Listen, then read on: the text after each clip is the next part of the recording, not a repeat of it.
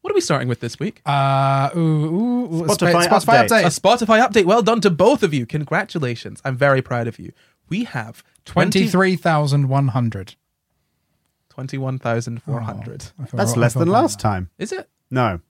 I don't think so. It's gone up by a couple hundred. It's gone up by like 200. It's gone up by a couple hundred. Yeah. To be fair, last time was maybe a couple weeks ago, and we're recording this very early. So we've also got 31,000 listeners, which is very nice. Cool. And over 500,000 starts, as in over 500,000 people have started our podcast. Even accidentally. Yeah, even accidentally.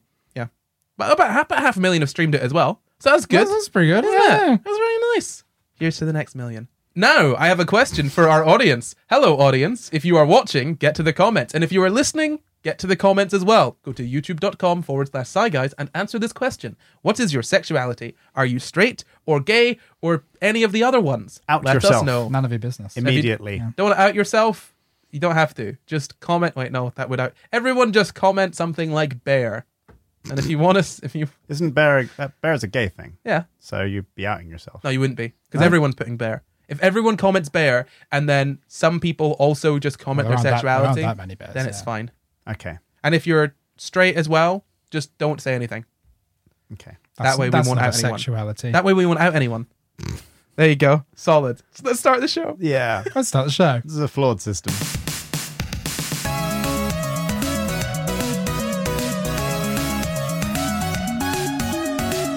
Hello and welcome to the SciGuys, the show where we talk about the crazy, weird, and wonderful stories from the science world. I'm Corey, and as always, I'm joined by my co-hosts, Jamp and Luke Cutforth. Hello. And special guest, Dr. Jamie Raines. Oh, hello. Woo!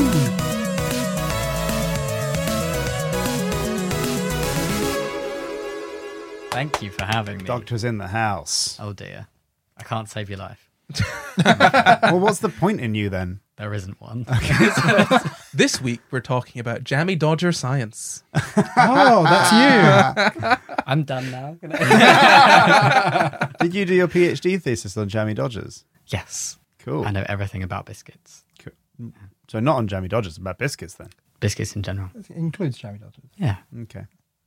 What Jamie actually did his PhD thesis on was, I think, closer to transgender sexuality. Is that kind of accurate? It's not quite to an extent. There's sexual arousal. There's a little bit of sex. Forgot the word. Sex. Atypicality. There you go. Oh, look at that! I got a little expert. I remember my own research. Yeah. I read it yesterday and today and a few other days as well. It really stuck with me. No. So, what would you say if you were to describe your thesis? What would you say it's about? Trans people. As that was like the start of the thesis. It was like, hey, I want to do some research on trans people because there is no decent research out there, especially trans men. There's like nothing. So that's just where it started from. And I was like, how do trans people behave in childhood? How does this happen? And then my supervisor worked in a human sexuality lab, and that's how the arousal stuff came about. I didn't initially want to do it. That's interesting, yeah. So you'll find out in a bit. Jamie did some work on arousal, specifically in regards to trans people, and also looking at the sort of sexual orientation as well, and how that played into it too. We'll get into that in a little bit. But first, I want to talk about the sort of background of trans people in science. Not trans people in science studying science, the other way around, studying trans people in science. Because, like you said, It's not good. It's not great so far. I mean, you both have noticed this, surely, in the episodes that we've done before. Yeah, you're constantly having to go, okay, so these are trans women, but in the document it says a different thing, and I'm reading the document, and that's really bad. But this is what we're having to. Yeah, there was the other week as well when they were talking about boys with gender dysphoria. So but they most trans of them girls. Will be girls, mm-hmm. but that was the thing. They didn't stipulate. Well, they didn't say whether they then went on to transition or not, and it became very confusing. Okay, some of them did, and some of them didn't. I think this might have been a bonus episode. Actually, I think we were talking about this. Out of interest, because obviously there's the way you can read that, which is that these people are not clued up on how to talk about these things. But then there's the other way of reading it, which is that at an early age, if you're showing signs of gender dysphoria, but you also might not go on to transition. You are a male with gender trans gender dysphoria, I guess. Absolutely, yeah, yeah. Would be more helpful. Yeah, yeah. It's, my point is, when this has come up in the papers that I've read, it's always been difficult in that it's not necessarily that they're not clued up on what they're talking about. Obviously, to some extent, they seem to understand what they're talking about because they're scientists studying it. It's more the disconnect between the way that it was spoken about in those papers and the sort of social, where we are socially with it, and the general sort of public. I think what was really good about what you did with your thesis. I'm going to be specifically referencing things that you've said and done. Okay. No, but it was really. As in, I really like this. How at the start you gave an explanation of obviously what being transgender is, but then you said, This is what it would be referred to sort of scientifically. Mm-hmm. This is how I'm going to talk about it because X, Y, Z, this makes the most sense. Yep. Yeah. I had to argue with my supervisor to use what I deem to be the correct terms. Because if you read other papers, they would describe a gay trans guy as a heterosexual transsexual female. And to me, that's really confusing and doesn't make any sense. Mm-hmm. So I was absolutely not. To my supervisor, I was he was very receptive, but just he'd come from part of this research that used those old-fashioned terms. His supervisor did that. Yeah. So he took a while to understand what I wanted to do. So I had to properly be no, this is the term I'm going to use. Mm. And that's why we were kind of it needs this explanation. And then you went one step further as well. And I've actually got the exact quote here. Oh, no. It says, despite agreement to define sexual orientation to be based on gender, to avoid any confusion, the present research will therefore, wherever possible, focus on sexual attraction to men or women rather than using any sexual orientation labels. Which, as someone who reads papers like this weekly, is so straightforward and so nice. Yeah. It's honestly, it is, I think this is... outside of the actual research that you've done, just the way that you've conducted writing your paper is just so great. Because there's always that's all done. Good job. Good job. This is just going to be an episode of gushing about Jamie. So everyone... Oh, please no, I don't take compliments. Okay. Is that why you're doing this? I'm going to try and get them out of the way first. And I'm going to try and get them out of the way at the start. Okay. And then we'll just get into actually the research. Okay. But the way that you conducted sort of writing the papers, I think you two might have noticed this before, that obviously in the papers that I've read, it can be really complicated to parse out what they're talking about. What they actually mean. Exactly. And there is this sort of argument from some members of the sort of scientific community that, well, this is the most scientifically accurate and makes the most sense and is the easiest way to, but ultimately it's not. And I think what you've written here makes it clear that you can be both scientific in your language and be incredibly clear, because ultimately, and this is a part of a larger issue, scientific papers are very difficult to read for lots of people because you need to learn specifically how to read them. And ultimately what they should be is readable for anyone with a decent sort of background knowledge or a decent level of knowledge. But far too often you find overcomplications and just difficulties in the way things are described, which almost keeps people out of science, which almost puts a sort of barrier to most people being able to engage with it. And I think that this is honestly not an example of that. I think it's very, very, very readable. Good job. Thank you. No more compliments. Okay, good. No, yay. Done. All insults from here. Yeah, so if we're looking at the sort of background that you talk about in this, because there's a sort of lit review at the start, you're talking about kind of the sort of prevalence of being transgender and being LGBT outside of that, and how a lot of the research on these topics that you're about to look at, that you're about to sort of study in the, I say you're about to, you looked at, the research is really, really lacking, which, yeah, it really seems to be. It's really it's really interesting. Have you got anything to say on what you kind of did that was different than most people in the research prior? I just remember thinking, I want to research trans people because I'm trans. Yay, let's do this. I know about it. And then every time you do research or you start a study, you have to have a basis of previous work to kind of jump off from.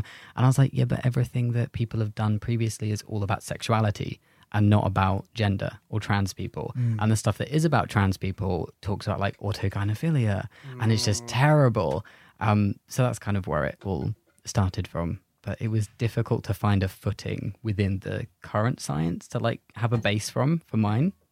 But That was fun. That's really good. It's really great. And for anyone that's watching or listening and doesn't know, do you guys know what autogynephilia is? AGP?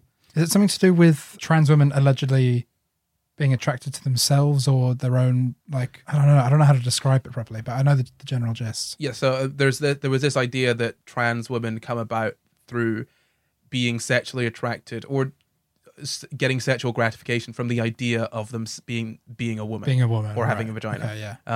Which I've read the papers. I actually have. Mm-hmm. Nah. And that the person who like did so much work in that field on autogynephilia was my supervisor's supervisor, which is why I had to do so much unlearning with my supervisor. I didn't know this when I first went into it. And the first meeting I had with him where I was like, he's a lovely guy, by the way. I'm not dissing my supervisor. Yeah. He just had no knowledge, and his knowledge base was from somebody who was like, not great. And so the first meeting I had with him, I told him I was trans and I wanted to research trans people. He gave me a book called The Man Who Would Be Queen by Michael Bailey, which is about autogynephilia because he thought I was an early stage trans woman. Jesus. And I was like, this was a terrible book to give me if that's what you thought, because this is a terrible thing.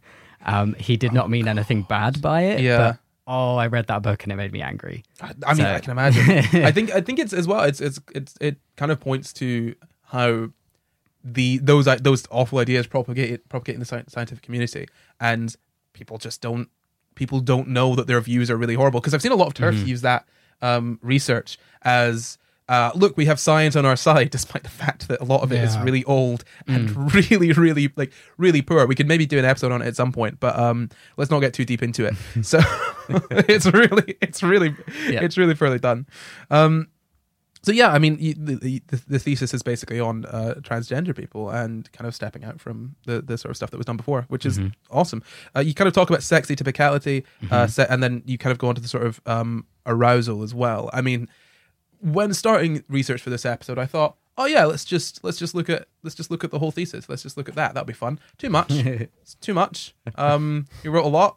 Makes sense. I kind of forgot how dense a PhD thesis would be. It's exhausting. I wouldn't request anybody to read it. It's a lot. Yeah, because there are sort of three main parts to it, right? I mean, three main parts of the research. There's the atypicality, the sort of arousal aspect, which is what we're going to be looking at today. Because I found it really interesting, and there's some really sort of quirky things that you did in there that I think a lot of people listening will find really interesting. And actually, I distinctly remember you telling me about your PhD when we met. And I was like, wow, I'm going to get you on to talk about this one day. I think you said that when I first told you about it. You were like, I want you to talk about this. Yeah, because you. But at the time it wasn't published. So I was like, maybe when it's like published. It is. Yeah. Which is amazing. And then the third part is about the well-being aspect. Which is, again, it's really good. So the sexual arousal. I mean, I want to perhaps ask Jamp and Luke how you think sexual arousal would be measured in a laboratory setting. Blood flow to either genital region. Oh, don't look at me for the answer. Blood flow to genital regions. Essentially, yes. Oh, cool. Yeah. Do you want to describe the tools that are used? The tool. Oh my. That's like, I do want to just like make it clear it's all done in privacy. So we had like this really private booth, so we didn't see anything. So there are like two different devices we used: a penile gauge and a vaginal probe. The penile gauge basically measures blood flow into the penis as people get aroused, and the vaginal probe it measures light. So it measures the pulse in the vagina as kind of like blood flows into it, and it bounces light off of the vaginal walls. Like those old apps where you put your finger up against your the torch on your phone and it measures the light going through your skin. Kind of, yeah. Right. But yeah. And it was similar to how the Apple Watch does it. Yeah. That's the same, right? Same thing. Yeah. And it sounds really, it's like vaginal probe, but it's like the size of a tampon and it's not very intrusive. I mean, it's intrusive for like coming into a lab and taking part in an experiment, but it's pretty okay. And it's it's described in the paper as vaginal. Do you know how to pronounce this? Plethysmograph. Okay, there we go. Plethysmograph or photoplethysmography. Yeah, it's a tough one. Can I ask a probing question? Nice. When you got the device that measures blood flow to the penis, mm-hmm. how does it do that? Is it like one of those things you get a nurse puts on your arm? Basically a rubber band. Right. So it's like it's got like mercury in it. It's got something in it. I don't think it's mercury. It used to be. But it's got something in it, and it's just like stretchy, and you put it over the penis about halfway down. Diameter-wise. Yeah, and then it just... But it's not accurate. So like, although we could see when people were getting aroused, we could tell like roughly a change in size, but we couldn't tell like... It wasn't accurately measuring the girth of somebody's penis. No, sure. Because that would be awkward. Wow, you grew... And I think what you then talk about there is, as well, and basically what we're doing right now is we're kind of just going through chronologically how I read the thesis. You then talk about the different two different methods of measuring arousal, but you talk about how this would work with trans men as well, mm-hmm. because you've got some interesting stuff there, because you talk about the two main different types of mm-hmm. Surgery to create a penis, and how those would or wouldn't work with mm-hmm. With basically the methods to measure arousal. Do you want to talk about that at all? Yeah, sure. So obviously, to be able to measure arousal in a penis using the rubber band, it needs to get like naturally erect. So with phalloplasty, that doesn't happen. So that was kind of ruled out as an option. But with metoidioplasty, it would, except it's significantly smaller than the average penis and therefore the average penile gauges. But accidentally, the company that we order the gauges from sent really small ones. Like they weren't like a normal size that was on the listing or anything. They just kind of appeared, and there was a handful of them. And I was just like, hey, these look like an appropriate size. I could use these. Because like my supervisor was like, yeah, we've got sent these ones. And he was like going, nobody can use these. Like, what are we meant to do with these? And I was like, actually, I can use these. And that's where I got, it's like a complete accident. Just like these random sizes that got sent over. And I was like, I can make use of that. And it works in the exact same way. It just had to be that smaller size because it needs to be reasonably tight when it initially goes mm-hmm. on, otherwise it's not going to measure anything. Which is, I mean, it makes sense that they would make them in that size anyway, because obviously, like, I mean, when I ran out of them, we couldn't order anymore. Really? Yeah, that's interesting, because really? just through based on what you have written down here, mm-hmm. You've spoke about sort of the a little bit about metoidioplasty and about how generally it creates a penis that is roughly analogous in size to sort of micropenis, mm-hmm. Like 1 to 3 inches, mm-hmm. Which to me would be like, oh well, surely you'd want to be able to measure arousal in. Has no one ever done arousal on sort of men with micropenises before? Really? Like the fact that you were the first group to do that. That's I mean, wild. It's it would depend on. I don't think anybody's specifically been mm-hmm. like, "Hey, cis guys with micro penises, come in and like let's see how we measure your arousal compared mm-hmm. to like an average penis size." And it's a specific type of person that comes in to take part in this research. Yeah, and I think you'd be like unlikely to find anybody who had any kind of discomforts, which would potentially be more likely in people with a micro penis. Not fair definite, enough. But yeah. You know, it's not happened yet. But I do know that the guy that would order the stuff for us was like, it's not actually listed to order anymore in this size. So maybe it is now, but it was a fluke that we ended up with them. So I don't know how that happened. I'm glad it did. Yeah, it's very lucky. So you didn't. So you didn't have that aspect of the sort of paper until you got those sent accidentally then. Well, they were just in the lab. So when I got introduced, when I first became a student, I did a master's first and like I did my undergraduate project with the same supervisor. So when I first became like part of his lab and doing work, he took me into the lab and showed me how it worked, and I had a look through it, and then we discussed how I could maybe incorporate that. And then I saw the little gauges and I was like, well, this is one way. Well, that's awesome. That's great. No, I love that. Yeah. And so that's kind of a good almost baseline for talking about what you actually studied then, I guess, right? And like the sort of results they've got and all of that. So I think, I'll give what I thought, and then you could probably correct me and say what you actually thought. Or do you want to just say what it was? No, you go for it, because honestly, I've not read my thesis in over a year. I'm not familiar anymore. No, so if we look at the arousal aspect of it, you were talking about, this is something that I think we might have spoken about before in the podcast briefly. Do you two, either of you know the sort of any differences generally between men and women. Well, I mean, really in the sort of studies would be in the sort of research up till now, it would be cisgender men and women. Mm-hmm. The differences in arousal between those two groups, as in who they are aroused by. Oh. If you knew the answer, you would know. But the question wouldn't make sense if you don't know the answer. Okay, it's totally fine. No. So essentially, most women showed genital arousal to both genders, regardless of whether they like what they say they are. Someone mentioned this to me the other day. Maybe it was you. It's basically, there's this idea that all women are bisexual. I definitely did not say that. But we have spoken about that before. Is that the idea?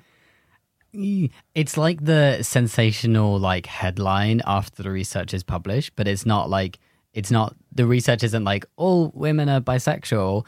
It's just saying that like genital wise, cis women show arousal that can be like discordant with the actual sexual attraction that they feel.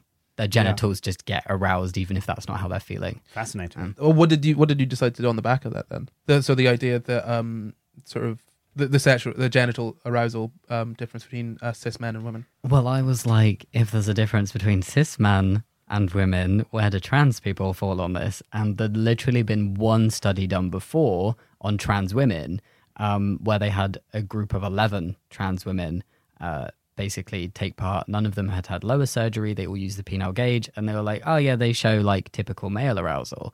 And I was like, that's interesting. Like, given the sample size, they didn't have any bisexual trans women take part. And the authors of the paper, I'm not going to say who, but like, just, I was suspicious. I was like, I don't know how good this is. And I didn't really like the paper. I was like, I want to do this. But like for me in trans men, because I want to try and get a larger sample size than 11. Mm-hmm. Yeah. We could, I mean, because we've talked about this before. I mean, we've talked about this last week, actually, that, you know, 11 as a small sample size could be, it's a good pilot study. You could decide maybe should we go on with this, but when people start making sweeping statements, don't make your conclusions. Yeah. It's like I spoke to 10 of my friends and all of them are queer. So I've concluded that everyone on the planet must be queer. Good study, right? Yeah. I think so. Yeah. Also, yeah. That's a fair conclusion. Also, there are no black people. Yeah, man. That's not true. You need some black friends. I have black friends. They just don't like you. Oh. No, I think... Okay, this you kind of touched on something that's interesting to me. Luke, do you remember, months and months ago, when you sent me a paper and you were saying, oh, this might be an interesting thing to look at for SciGuys. And I started reading it, and I sent back to you. I was like, I am certain this was written by a TERF. Is this the one that ended up being part of the BBC study? It was about... there was a BBC article on it. We don't need to go into what it specifically was about, but I just want to ask you, because you will have read... Yeah, you will have read a bunch of sort of studies in regards to trans people. Mm-hmm. Do you feel like when you start reading it, you can almost tell what someone's views on the topic are? Oh yeah, mostly by the language they use, because it's like... So this one on like trans women, one of the authors was a big researcher in autogynephilia, which instantly just made me go, oh, well, you got a very small sample. It's literally the only study done on this. You didn't get like a huge range of like sexual attractions, like self-reported sexual attractions. And this is the conclusion you're drawing. It's difficult to like quiz science too much when you weren't there and you can't see like the raw data and look at it yourself. But when you get that vibe, I always like... It's suspicious. Well, this is because I remember that paper that Luke sent me, and I remember reading it. I was like, this language feels off, and I was like, I won't judge. Obviously, I read the whole paper. I was like, I won't judge it. I'll look at it and I'll see what I think.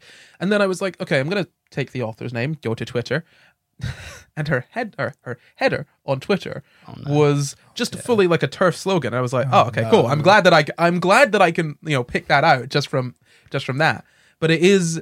It is interesting because I really feel like when you're looking at sort of trans people in science or the sort of science in regards to transgender people, it is such a minefield in terms of what is influenced by what bias. And I think what's really interesting is when you look at a lot of studies that are touted by transphobes, you'll find where they get their information from, where they get their participants from, where they get their data from, is really often skewed very heavily in a per direction. So for example, I think one of the I can't remember the specific study, so take this with a massive grain of salt, but I kind of remember one study talking about, I think it was detransitioning or sort of comfort or happiness of trans people after transitioning, and where they got the participants or how they got the information was by asking parents of, that was it. I just remember, oh my God. Yes. I distinctly remember what it was. Rapid onset gender dysphoria. They got that from. Oh, is this the Lippmann paper? Yeah. They got people from like Mumsnet or from like,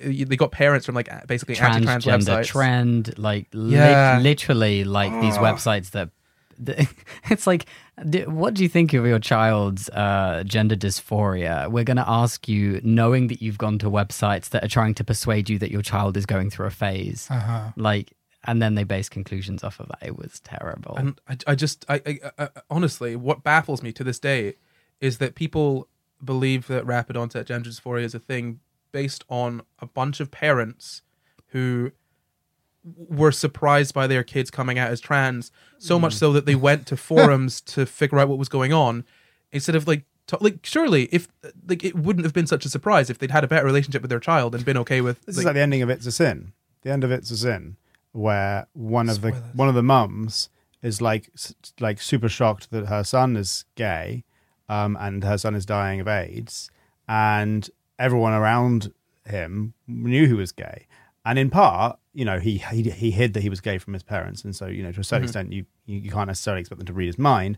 But equally, that's the sort of point, is that she's sort of running around like, how could I have known? Why is everybody blaming me for not having known? When the reason probably that he didn't tell is because there was a sort of homophobic environment at home, and that's a sort of similar sort of thing, isn't it? Is like. It's rapid onset if you're in denial the whole time. Yeah. So you don't spot it. And the reason that I bring this up, and it is fully related, honestly, I lied. There is another compliment in here that where you got your participants from was where did you get your participants from? Oh, the trans participants specifically, Tumblr, like. Doing Twitter posts looking for trans people, trans groups, UK Pride festivals, university mailing lists, fairs. That was fun. And online forums for transgender men. Mm-hmm. Yeah. So you went to like a sort of wide range of places. That's my point here. Yeah, which is and all specifically places that don't have a sort of anti-trans agenda to an extent, right? I mean, which is I think. Quite. Well, I was like, I want to look at trans people, therefore my participants need to be the trans people rather than making conclusions about trans people without speaking to any. Yeah, that's absolutely. What Lippmann did. Yeah, and again as well. I mean, what you've gone to, and this is something that I think is really important when studying. I mean, trans people or queer people in general. If you look at, so if you go through sort of the university mailing lists and the sort of Pride events and the sort of forums for those groups. You're going to be finding people that are, to an extent, comfortable and confident in themselves more so than others, right? That wouldn't be going to Pride or wouldn't be wanting to speak publicly online about it, and that makes so much of a difference when it comes to studying basically how these people are, because they're, you know, living your life in the closet is a very different way to living your life like openly, right? And I think it's interesting that that's where you find interesting. I think it's really, really good. That's where you find the people, you know, for the study. Sorry, so I can understand from a layman's perspective. So when you were talking about the places that you, so Corey was celebrating your selection, your broad selection of places where you found participants. So the old one that you were not happy about, that selected from a specific place that was getting a specific type of person with specific attitudes towards being trans. What was the sample that you that Corey is celebrating by this broad base selection process? As in the sample size? Not the sample size, but so your criticism of the previous study was that it found participants from a specific type of place, which would result in specific type of participants. So what are the participants that you are celebrating in Jamie's study? Okay, so if I could be specific, what I was talking about with the ROGD issue was that they made a claim of this thing can come on quickly without any sort of prior symptoms, without any prior sort of indication of it. And it's usually related to people in that friend group also going through the same thing. Right. The issue with that is you're taking it from parents who specifically have some issues with trans people, or have some issues with their child being trans, and were clearly shocked and confused about their child coming out as trans. And so if you go to a group of people who are more inclined to be unaware of what's going on in their child's life, of course you're going to see an apparently rapid onset of something, right?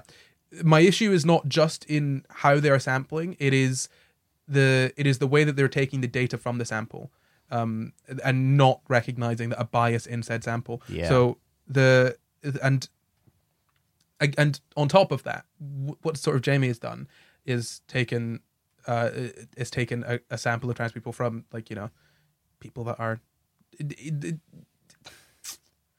rather than going like you said, like sort of to sort of clinics, which is usually sort of the sort of younger trans people just starting their transition, or you know, going through parents who don't want their child to be trans.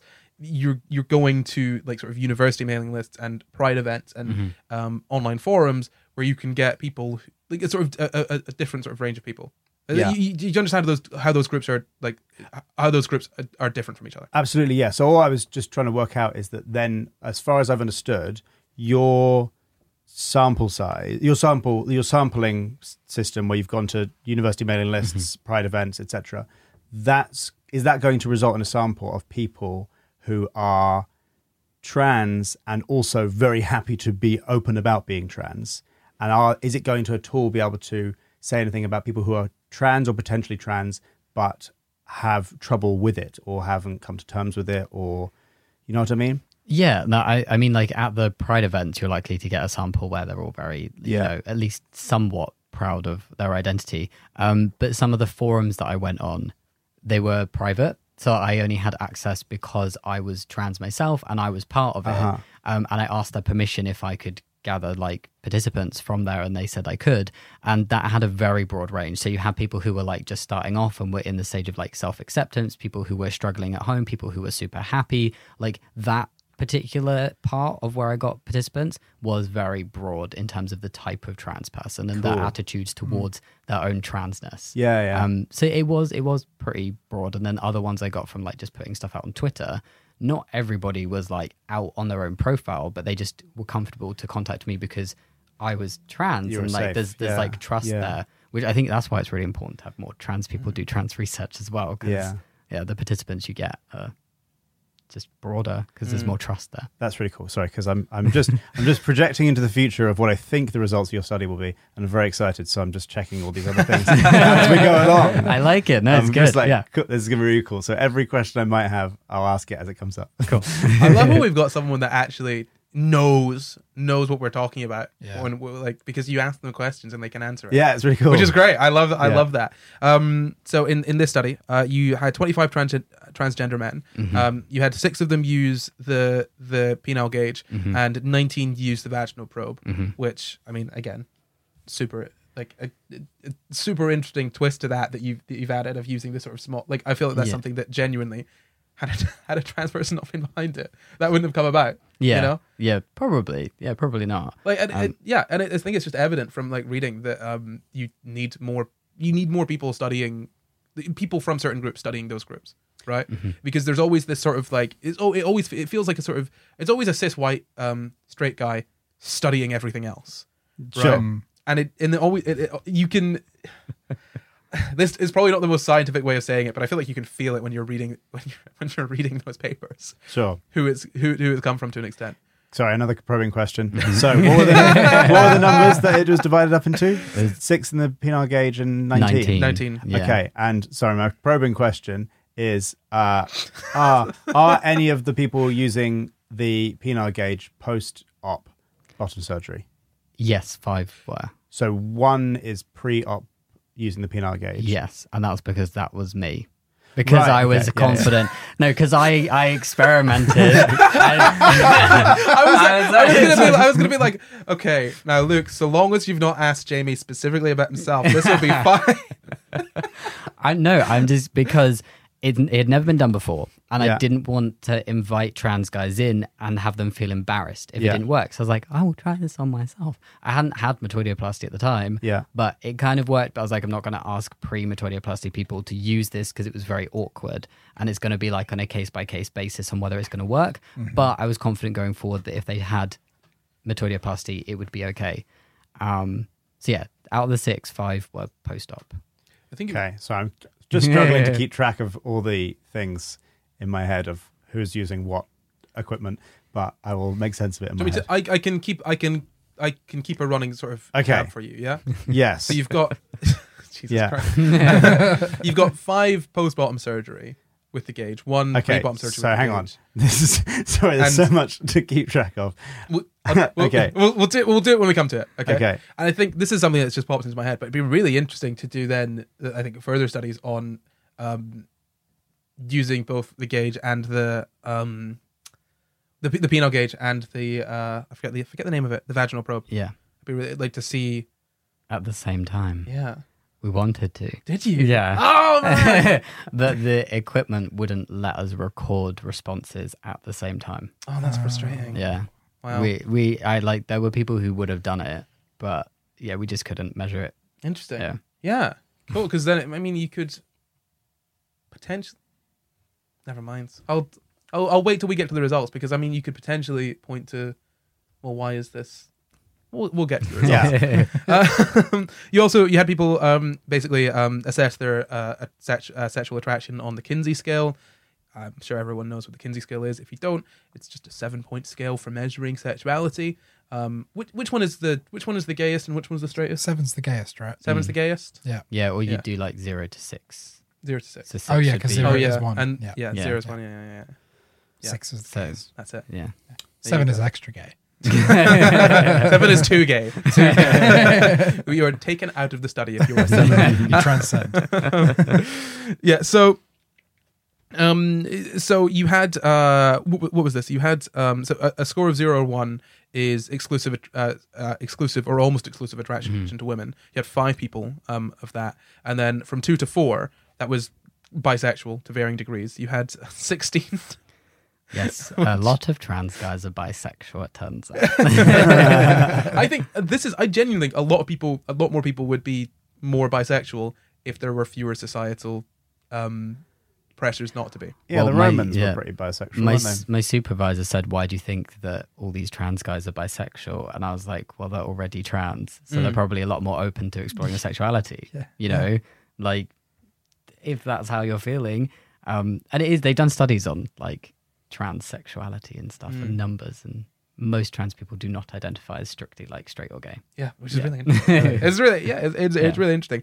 And so you've got you have 16 bisexual, and then 4 with an exclusive or almost exclusive attraction to men, so 4 gays, 16 bis, and 5 straights. Ugh. None of them are listening to this. So that was you had the sample of 25, and then you also had cis participants, and you had, what is that, 178 cis women, 145 cisgender men. It was a lot. Yeah, you went through a lot of them, right? We were working as a team, so like some of those participants were used by other members of the team as well in their studies.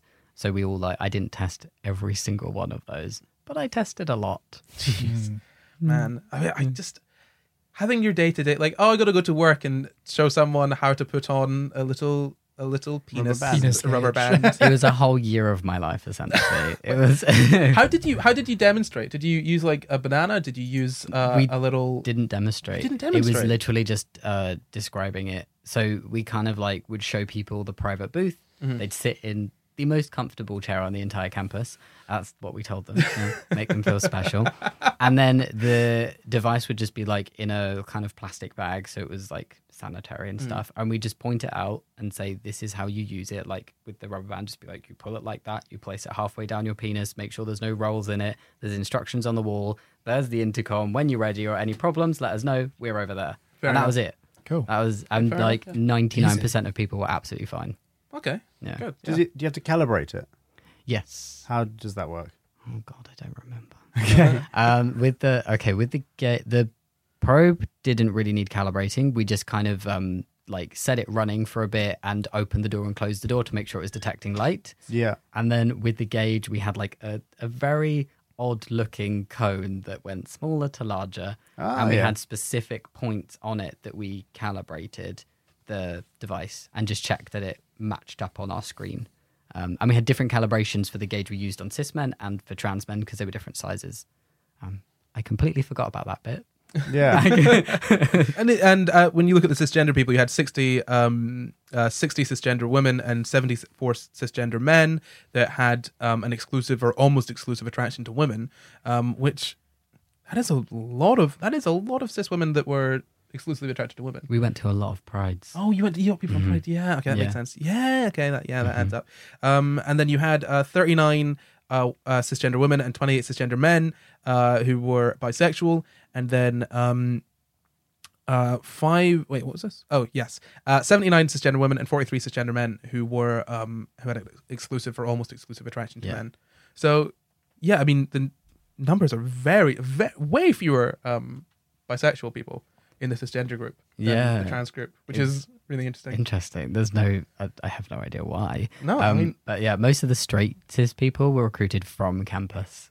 Mm. And then most of the gay people were recruited from Pride events. It worked out quite nicely. That's fair enough. Shocking how up for watching porn for money students can be. I mean, it's one thing that they want and one thing they'd be doing anyway. We had so many people offer to do it for free, but ethically we had to give them money. Because loads of the guys were just like, I do that for free. Sure. I'll do it. Yeah. Man, I put a little rubber band on. I do it for myself, you know? Yeah. And it's like, no, we have to give you money. And they're like, oh, okay, cool. And so I want to talk about the stimuli here, which... Well, we've already started, so continue. Yeah, no, I want a little more specific because it's very fun reading about a pornographic video in a paper. Sorry, did I just drop that in there right as you were about to describe it? It's totally fine. The videos were 3 minutes long, with three featuring a male model, and this is a direct quote, and three featuring a female model masturbating. These stimuli had been previously selected to be the most arousing videos from a large pool. And that's from a 2015 paper by, I think, Rieger et al. Voted for by the people. Did somebody do a scientific paper on the most sexually arousing videos? They had to do a prequel paper to select the pornographic videos they were then going to use in an arousal paper. Right. So it had to be scientifically selected, and it had to be lone people masturbating rather than people having sex, because they found that you don't know what people get aroused to when it's two people having sex. Yeah. But it was very boring. What did the videos look like? Were they in a... What were the rooms like? Because you'd have to... So were the... Do you know if the videos were made sort of exclusively for the study, or did they find them else? No, they were found on porn sites. Really? Yeah. Well, what if perhaps a pink pillow were to influence... What if you're not attracted to people masturbating? We did get a few comments from people going, that was really boring porn. That was really that's not what I watch. I'm not into individual people. But then it's you still got aroused. Even the people who would verbally come out and say that was really boring, and their graph is saying the opposite of that. They still got turned on by it. Right. But I think that's different. I think there's two different kinds of arousal. You know, I mean, there's really, because you can physically aroused without feeling ooh, all horny, you know? That don't make you guys know? Mm. No? Or the other way around? Oh, right. Okay, yeah. I see. Yeah. You're like, oh, this is, I don't really find this attractive, but evidently someone does. We did also take,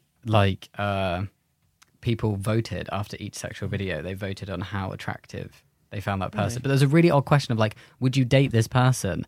And, so many people were no. That's not, it's not really a relevant question in your attraction in this 3 minute video of somebody naked. Otherwise Tinder would just be videos of people masturbating and you swipe right or left based on that, right? Naked attraction, right? Yeah.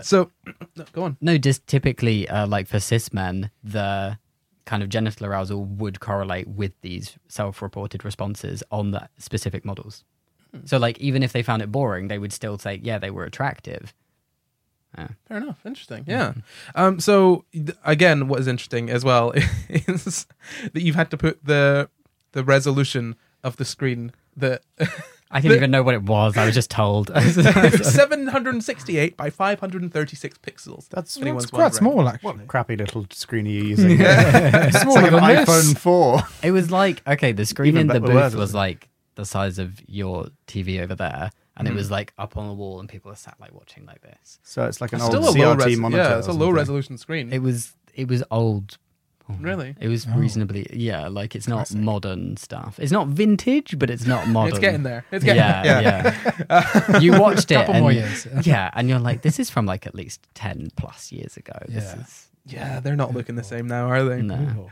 You then kind of just talk about how you measured the arousal, which honestly, I'm not going to read out because it's about the hertz, megahertz. I think it's just going to switch you all off. Put us to sleep. Yeah. I'm very interested in that.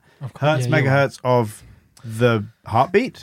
So the amplitude signal was sampled at 200 hertz and high-pass filtered at 0.5 hertz with 16 bits resolution. Amplitude was measured as peak-to-trough amplitude for each vaginal pulse. Yeah, sure. Yeah. I understand what that means. Good. Yeah, cool. There you go. That's really really interesting that you have to give that information. But I suppose, you give like, all the information. The whole point, obviously, the whole point is like, so people can replicate it. Yeah. So it has to be like really precise. Those numbers were explained to me when I was doing it, but I can't remember. I have no idea what it means. I'm just like, okay, cool. That's the stuff I usually skim unless I want to really dig into how they did it. And like, it's just... I don't need to know this specific stuff to get the general overview of certain things, you know? Mm-hmm. And you obviously got consent. That's one of the first things that you mentioned. And then... you basically, in the procedure part, you basically just... you write about what you've just told us now about. You sit them down and just tell them, go at it, you know? Go at it? As in, no. As in, get it on, get yourself sorted out. No, not going at it. They're not masturbating to this porn with the little band on. But we have to we were supposed to be telling people you can't touch yourself. Like if you get aroused come on, you're in a lab. But it was a very awkward thing to say.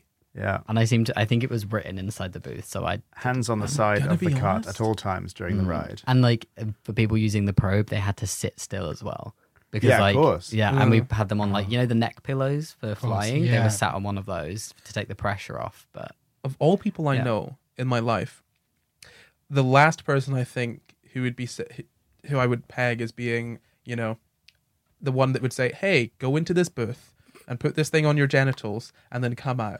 And after watching this bit of porn, you were the last person I think would do that. I was very awkward. The first couple ones, I literally stood there and read it off a sheet with a like a wavy voice. It's like, then you put this over your penis, and I was very anxious.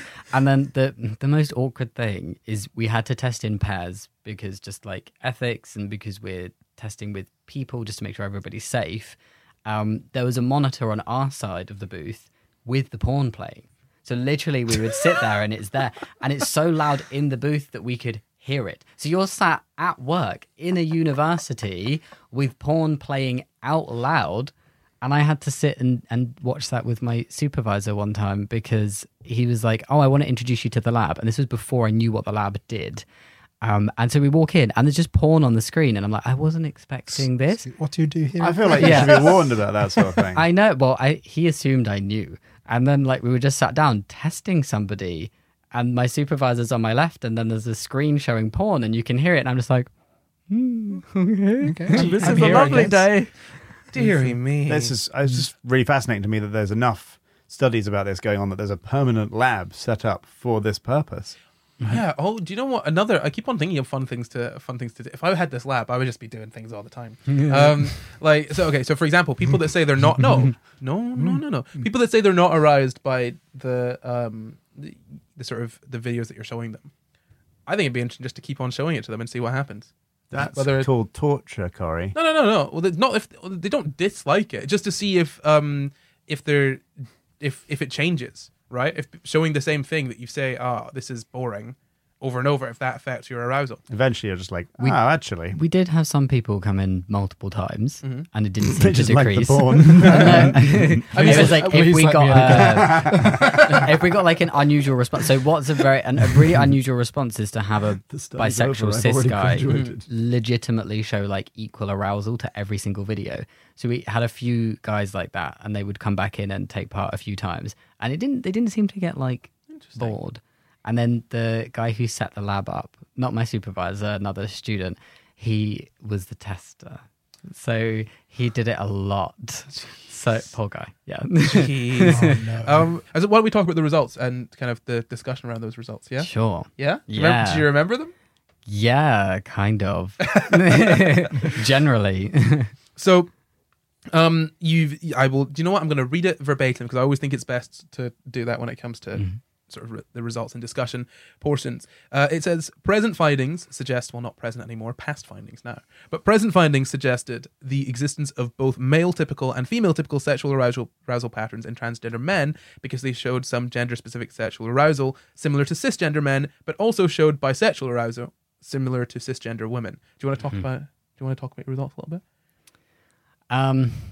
Yeah. So, like, translate this for everyone else listening. Basically, overall, we found that kind of among like straight and gay trans men, they were attracted to the gender that they self-reported being attracted to, and that's the pattern we would find in cis men. But the kind of bisexual responses were stronger, so that they were basically like more bisexual in essence. Than would typically be seen in cisgender men, which is what made it somewhat more female typical. But actually the research is kind of opening up a bit more and accepting that bisexual men are a thing. Like bisexual cis men exist because it used to be a big thing of like, oh, these cis men are coming in saying they're bisexual and their arousal actually isn't bisexual. But like subsequent studies have found that actually it was probably just a bad sample for that one.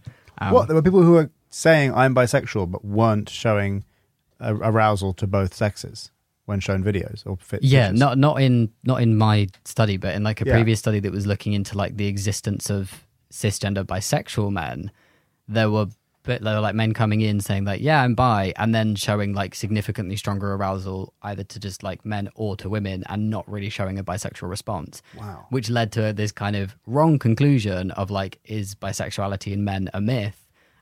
And then subsequent studies were done with more stringent criteria for recruitment of bisexual men, and it was like, actually, no, bisexual men are just that they exist, right? And again, something that is interesting that sets this sort of paper, these studies apart from others, is that in what you're talking about there with bisexual men exist? Yes, they do. You cannot scientifically prove that bisexual men don't exist. And it's the same, I guess, when it comes to trans people as well. When people try to scientifically prove, trans people don't exist. Yes, they do.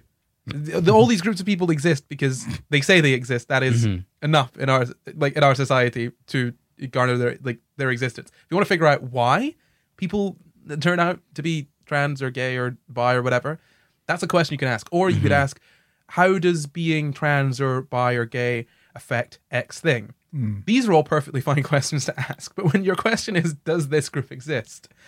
Yes. Otherwise you wouldn't be able to, do you know what I mean? You wouldn't be able to study them. I mean, I understand where they're coming from to an extent, but it almost speaks to a sort of desire to invalidate a group of people that for no reason, really. Oh yeah, it was dodgy. Yeah. Dodgy, right? Yeah. I'm just asking, are they all lying, really? Well, yeah, I mean, I saw the way back when I was reading this paper about trans women that was basically saying there were two types of trans women. There were the gay men and, I can't remember off the top of my head. I think it was basically gay men that go too far into being gay. Oh, yeah, I think it was gay men and AGP, autogynephilia. Oh, yeah. I think it was those were the two things. I think it tries to propose that trans women of a specific sexual... Whenever you look at people trying to invalidate trans people... So often they forget that bisexual trans people can exist or things like that. It's always, actually, they're just confused and about their sexuality. Yeah. And what Jamie did is very specifically, multiple times, highlight the separation of sexuality and gender in that paper. And I mean, it was really good because so often you see them being conflated, which leads to really muddy result. It's like, imagine, I mean, understandably, they're obviously like linked to some degree, but it's just like sort of societally they're linked to some degree, but when you're studying scientifically, viewing them as being intrinsically linked and exactly the same thing is so problematic. Yeah. Like, you get such shitty results from it. Well, it's like people who say like, oh, you're like a gay trans guy, that just sounds like being a straight woman with extra steps kind of thing. That's like the that's yeah. Why don't you, I mean, if you're, what is it, if you're, wait, hold on, straight trans guy, that's like, if you're a gay trans guy, that's like being a straight woman with extra steps. It's just so dodgy, and people are like, oh, why not just be this? And the thing that I see so often is when people say, oh, you are a straight trans guy, why not just be a very butch lesbian? Probably because that's wait, not what? Right. Yeah, no. It's just not what it is. It's just not what's going on. Completely different identity.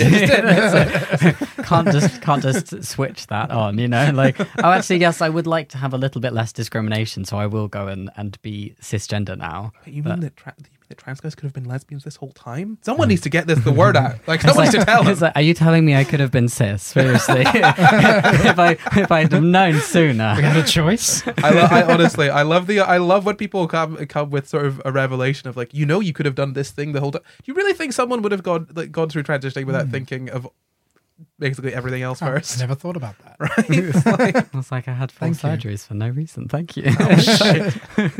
All that money wasted. Should have thought about it some more. Damn it. Yeah, I mean, you've got some really, like, you got good results here. I really liked the sort of reading. It was an enjoyable read.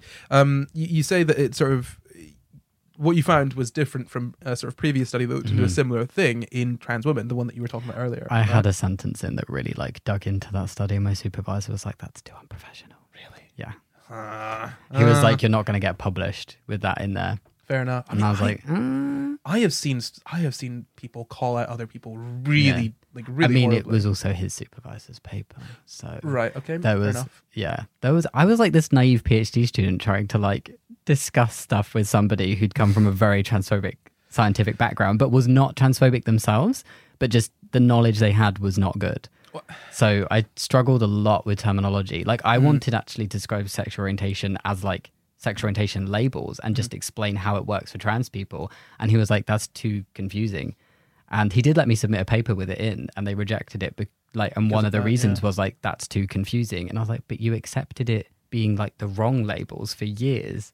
And I mean, go on, sorry. I think that honestly I remember you talking about this, and that's one of the reasons I wanted you to come and talk, because it was it's so interesting. I think honestly as well, the way that you, again, I've said it before, but the way you've described everything in this paper, I think, is that happy sort of medium, or the best way of going forward, of just, this is who people are attracted to, this is gender, this is sex, and it's so straightforward, it's so easy to understand, regardless of how much you understand about the sort of trans topics in general.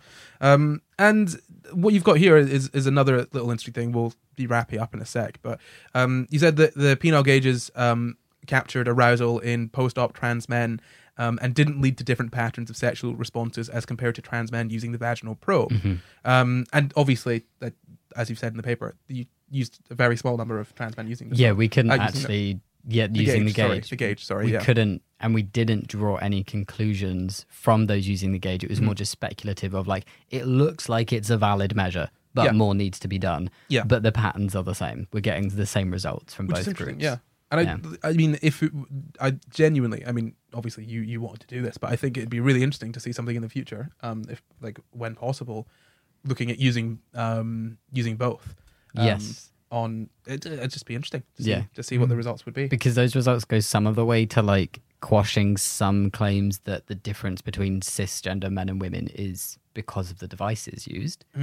So like, if you're using within the same group of people 2 different devices and you're finding the same results, it's kind of indicating that maybe it's not the devices, maybe there is something going on. And yeah, I mean, a big part of the paper was saying like, gender has an impact on our like physiological responses, and it's not just down to our kind of biology. Would it be possible to do this with some kind of MRI as well, or a one of those caps that measures electrical activity in the brain?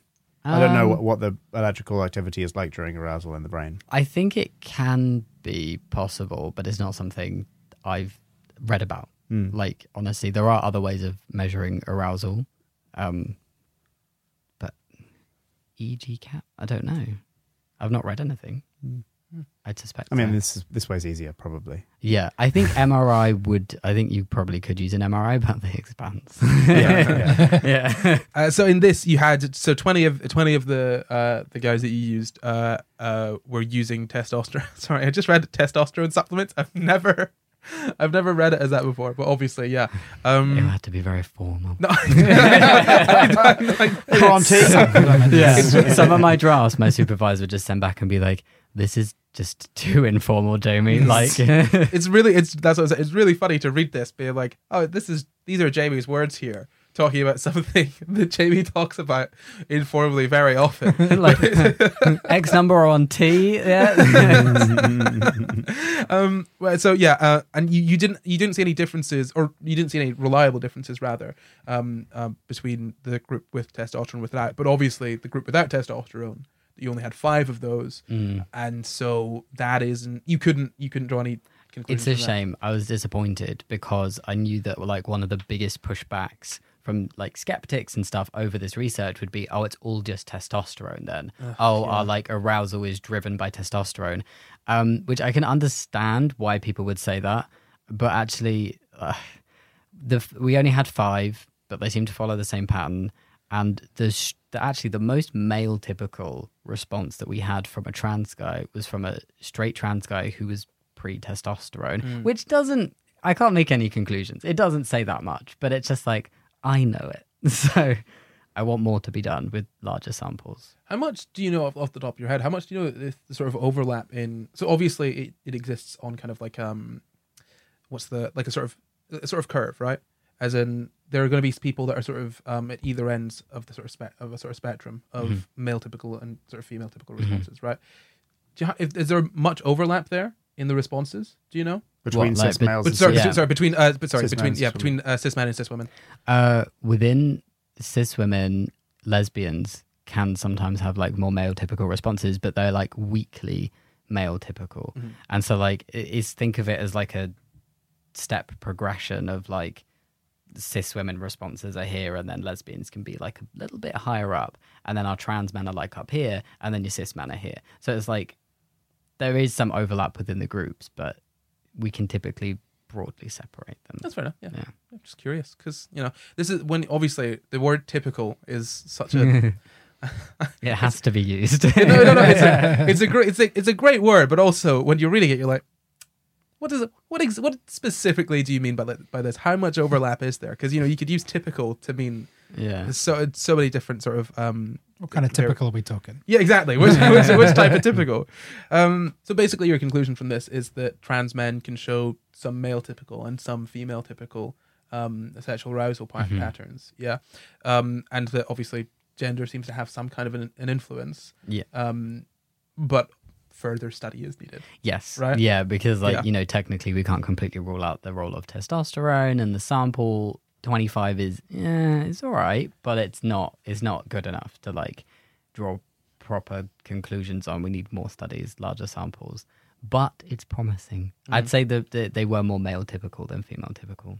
Cool. Yeah. Awesome. And what do you think, just in case anyone hasn't figured this out yet, about sort of you as a trans person doing this research on trans people? Like, what effect do you think that's kind of had on the part, getting the participants, they actually, because I feel like obviously you being trans yourself makes this a much easier study to do. It made it much easier to get participants, but I think it made it harder for it to be respected as like a genuine piece of research, because the natural assumption is that the researcher was just biased. Like, he's trans, obviously he wanted to find this, but I went into it with the only other study on trans people into sexual arousal showing the results that I wouldn't want to find, the one on trans women. But I was like, maybe that's what I will find, and I just need to accept what the results say. And I was working with somebody who would never let any bias, like would not let my biases impact the results. So there was like things that made it easier and things that made it harder. Can I just ask a question on that? What is it that makes you think that probably it's not to do with testosterone. I'm just interested in why you are sure about that, or why you feel fairly sure about it. Yeah, I think a lot of it comes from just like anecdotal knowledge and talking to people. But although we only had like 5 people who hadn't started testosterone, we had several more who were incredibly early, who were like 1 to 3 or 1 to 6 months ish, who also showed the same patterns. Like everybody was kind of converging with the same pattern of results, which makes me kind of. I feel like if it was done with a larger sample and more people who were pre-testosterone, we would find the same thing. But I can't know for sure. Of course. Yeah, I was just interested to know what it was that made you feel like inclined in that direction. Yeah. But I think that just to hop on that, I think that everyone, like when you're looking at your own research, you kind of have your own thoughts, right? You've got a hypothesis, but I wouldn't. Not just to be nitpicking about the way that was phrased, I don't think you're saying that like, oh, I think that this is how you operate. You just sort of you don't sort of operate based on that assumption. You just have the hypothesis that you're like, this needs to be tested. But, yeah, and like based on kind of the limited results we have right now, my hypothesis would be that testosterone doesn't have an impact or has like a minimal impact on the pattern of sexual arousal. And I say that just because I know that people listening, it's very difficult to sort of parse the difference between how sort of scientists talk about their thoughts on things, right? Because you can have a hypothesis that you think, okay, I need to prove that. But then you can also have a bias which you don't really prove in any way. So like if you were to say, oh yeah, I think this, with no intention of sort of proving it or thinking like being like, oh, this anecdotal evidence is enough. Those are two very different things. And sort of talking on the bias, I think it's really interesting that you point out that it's hard for that to be that sort of research to be respected because the person that did it is a trans man. But so much of the research that is anti-trans comes from people with an anti-trans bias, and that bias is completely ignored. And it's almost as though, oh, you're not able to, you're not able to study this unless you're not trans. But what kind of people are going to be studying trans people that aren't trans? Like, what kind of cis people are going to be studying trans people? Generally? Well, hopefully more in the coming years. But now, either trans people or people who don't believe it. It's either transphobes, people with their own theories around people being trans, like autogynephilia, like people who think that way, or clinicians. Mm-hmm. People like just the people who work in gender clinics who are like, I want to do some research on these patients. And I think it's interesting as well because, like, I mean, what often happens, and this happens with sort of TERFs, TERFs in science all the time, is that they kind of say, oh, my beliefs on this topic are informed by the science, by the evidence there. But when you look into it, so often the science seems to be quite heavily informed by like anti-trans bias in the first place. So when you start digging into it, you're like, oh, you know, Scooby-Doo taking off the mask. It's like, oh, you just don't like trans people. My bias is informed by the science, which is informed by the bias. Exactly. It's a full loop. I did read that, and I tried to find actual science they were talking about. Someone else's bias. Yeah. I mean, a lot of the papers that come from, like, anti-trans rhetoric and stuff are from, like, philosophy departments, which there's nothing wrong with. But it's, like, they're talking about, like, science and scientific findings, but they're basing a lot of their own conclusions on Twitter polls and things they've read on Reddit and stuff like that. And that was actually like somebody found that a lot of like the philosophy papers from TERFs are based on Reddit. Yeah. What bothers me about what bothers me about transphobes in general, and this goes for most sort of bigots, people that are sort of homophobic and stuff as well. It always comes down to disgust. Like, you can pretty much peel away everything, and then it's just, oh, this thing disgusts me. Like, I'm homophobic, but why are you homophobic? Because gay people are evil, blah blah blah. But when you dig into it, they just find it a little bit disgusting. And it's just that, like, sort of icky. Like, actually, it's like they get that on a like a low level, and then they rationalize it with all this other stuff on top of it. That's exactly what like gender critical TERFs do. It's like they're basically trying to come up with a rationale for being transphobic, and that's why it's become so mainstream, because it doesn't sound like transphobia, because they're just like, we don't want men in women's changing rooms, when people don't know they're talking about trans women. Exactly. Like, But it's so frustrating because it's so easy to just peel away and dig down and be like, oh, you felt a little bit disgusted and you didn't know what to do about it, so you decided that they were the problem. And you didn't want to be a bad guy. Yeah, cool. So, yeah, you were disgusted and we're like, okay, but how does this make me the victim? Yeah. We were talking about this a little while ago when we were talking about cognitive bias, where like Corey says all the time, everyone's a little bit racist. We talk about this on the program. Everyone has a cognitive bias because you can't have not growing up in our culture, and everyone will be a little bit homophobic, everyone will be whatever, etc. It's not. You can work on it. And you will eventually eradicate it, hopefully, but you will pick things up. It's not necessarily a critique of you as an individual to say you might have picked up some bias. It's something that you, instead of getting defensive over, people just need to like be open to and accept it. But we were talking about how, like, if you've got that, like, because I did a bunch of these cognitive bias studies and found it really interesting, like questionnaires, and found it really interesting, like how it worked, and that sort of taught me that, like, if I have a cognitive bias one way, if somebody of a certain minority, for example, be that sexual minority, race minority, whatever, in this country at least, the things I notice about them, the things my brain presents to me, are a result of my bias. So, like, so for example, someone walks up to you. And they happen to be of a certain race, and you then notice that they're wearing a hoodie and their hood's up. It's like, well, would you have noticed they're a hoodie and their hood's up if they were a different race, for example? But you've created that rationality of, I'm treating them this way because they've got a hoodie and their hood's up, rather than to notice that you notice they've got a hoodie and their hood up because of a cognitive bias. That might not be a good example, but like that's the rationale that happens on top of it that's actually revealing an underlying cognitive bias. That makes sense? Yeah. No, it's interesting. It's really interesting to sort of dig into that. And I think, really, we've kind of come towards the end of the episode. I think the last thing I really want to say is just, it's really cool that you did that, Jamie. Thanks. Yeah, well done. I had fun. Yeah. Yay. Anything else anyone wants to add before we move on to the next little part? Huh? Thanks for having me. That's nice. So say that to your mum. Why don't we move to the quickfire quiz? Okay. It's a quickfire quiz round. Bam, bam, bam. Trans arousal edition. There's always a different edition. Incredibly specific edition. Dear me. So the quickfire quiz is very simple. Jamie, I'll explain the rules of the quickfire quiz for you and all the audience. Don't you worry, it's very, very easy. It's a quiz about your PhD. We're definitely going to lose. Well, put it this way. I ask a question based on something that I have said in the episode.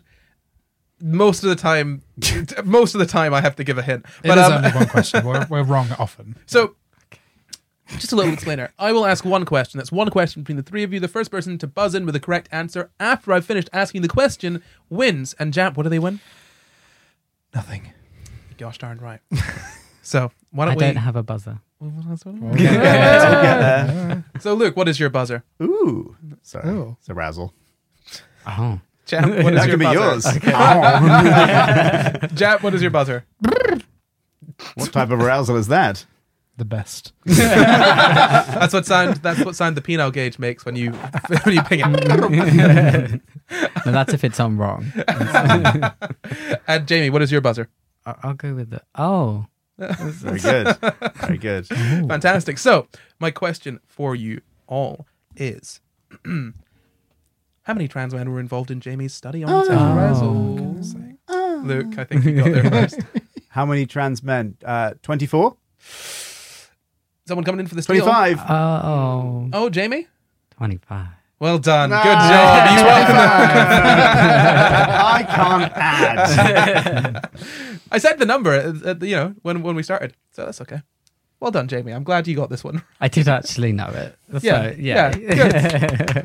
I remembered one thing.